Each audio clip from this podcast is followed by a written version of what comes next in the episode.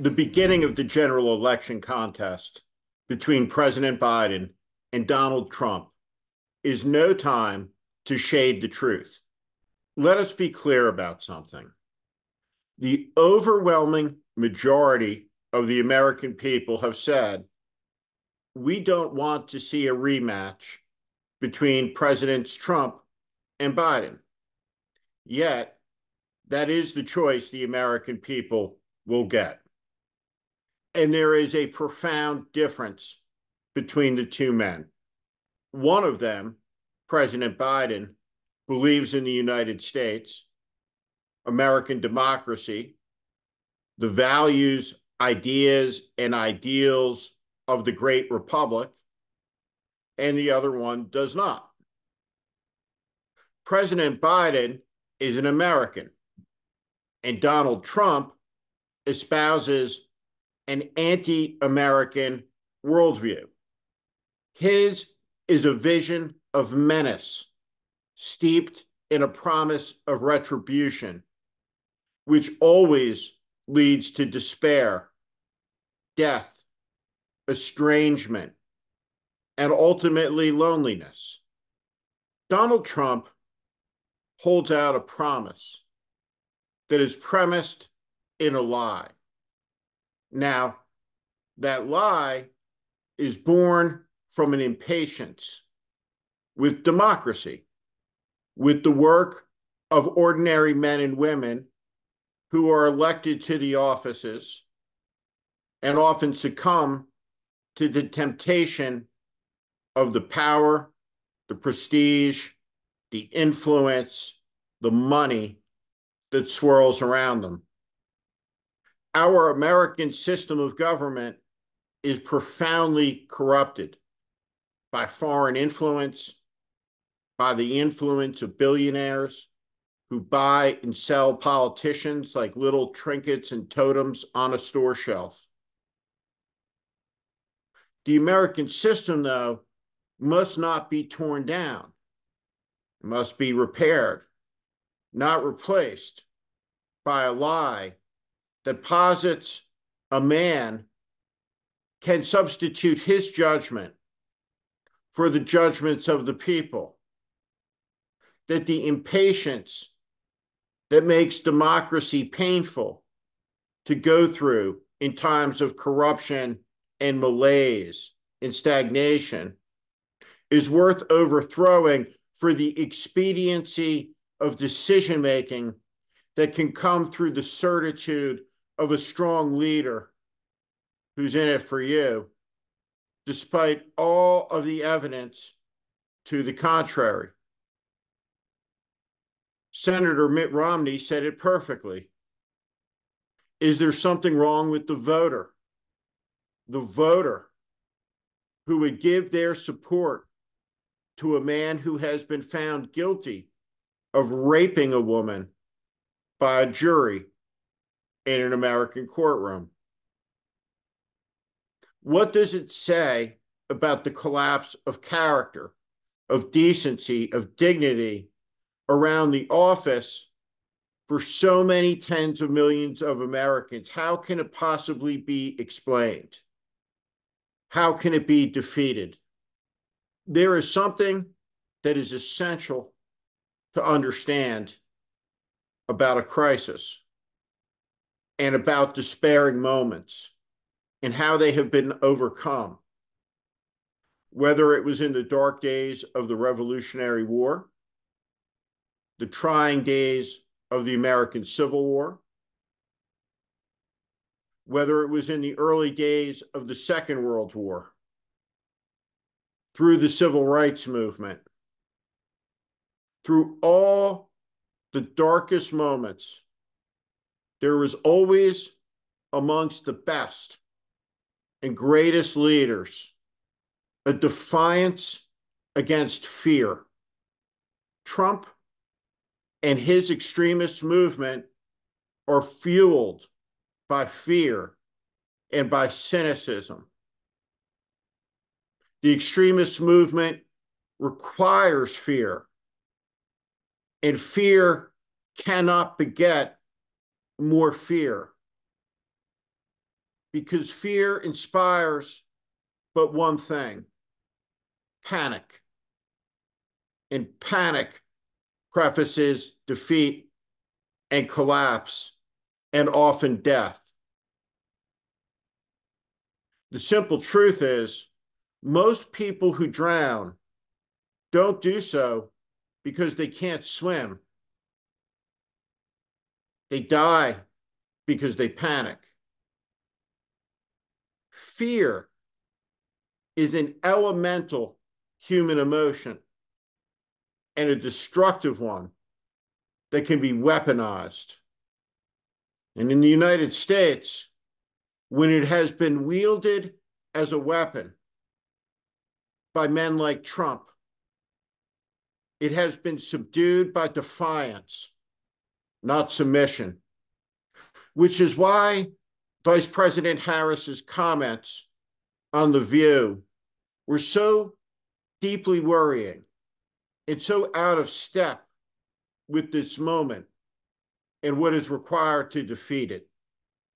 Let's watch. What are you going to do to stop the crazies? I am scared as heck. Yeah. Which is why I'm traveling our country. You know, there's an old saying that there are only two ways to run mm. for office either without an opponent or scared. So, on all of those points, yes, we should all be scared. There are signs of decay, collapse, selfishness, and a profound indifference to everything, it seems, except the algorithms that keep much of the American population's head down and glued to whatever device they're holding. Democracy requires the practice of citizenship, lest it be taken away by someone who likes the power, absent the hard work required to earn the trust and the vote of an informed citizenry. How we got to this moment will be the subject of much study. But the cause of politics in this moment must be how we get out of it.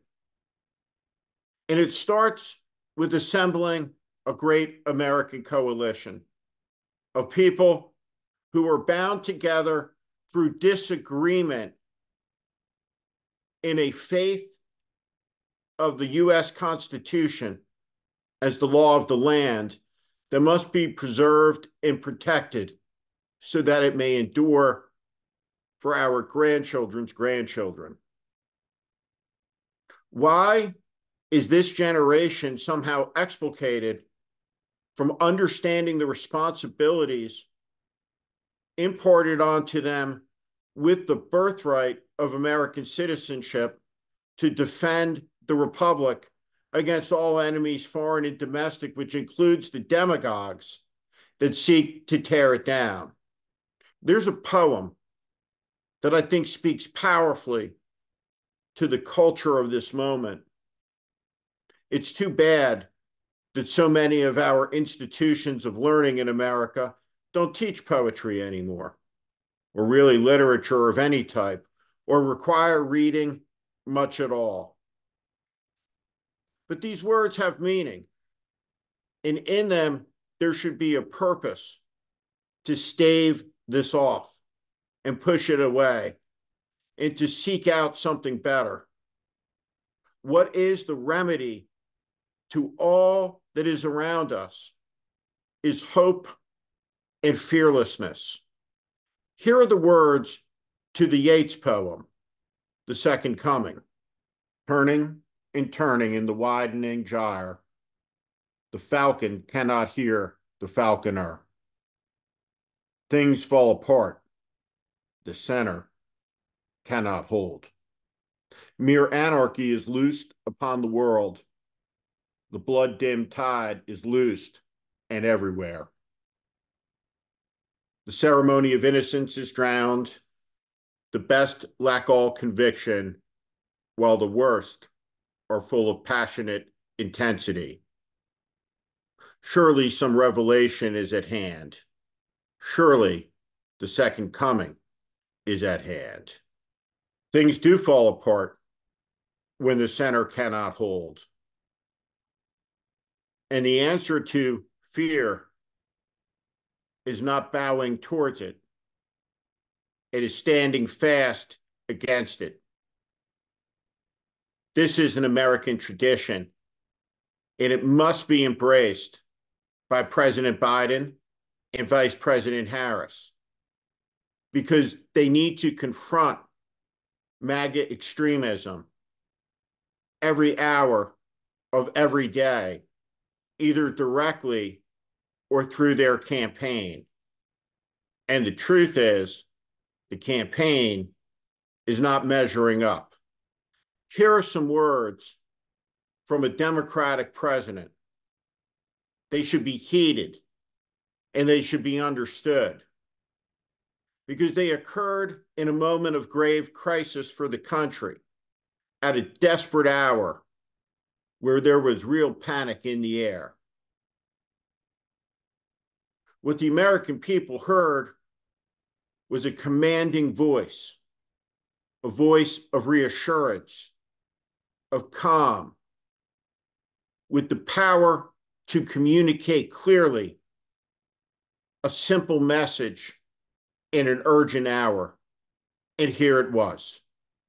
This is preeminently the time to speak the truth, the only truth, frankly and boldly.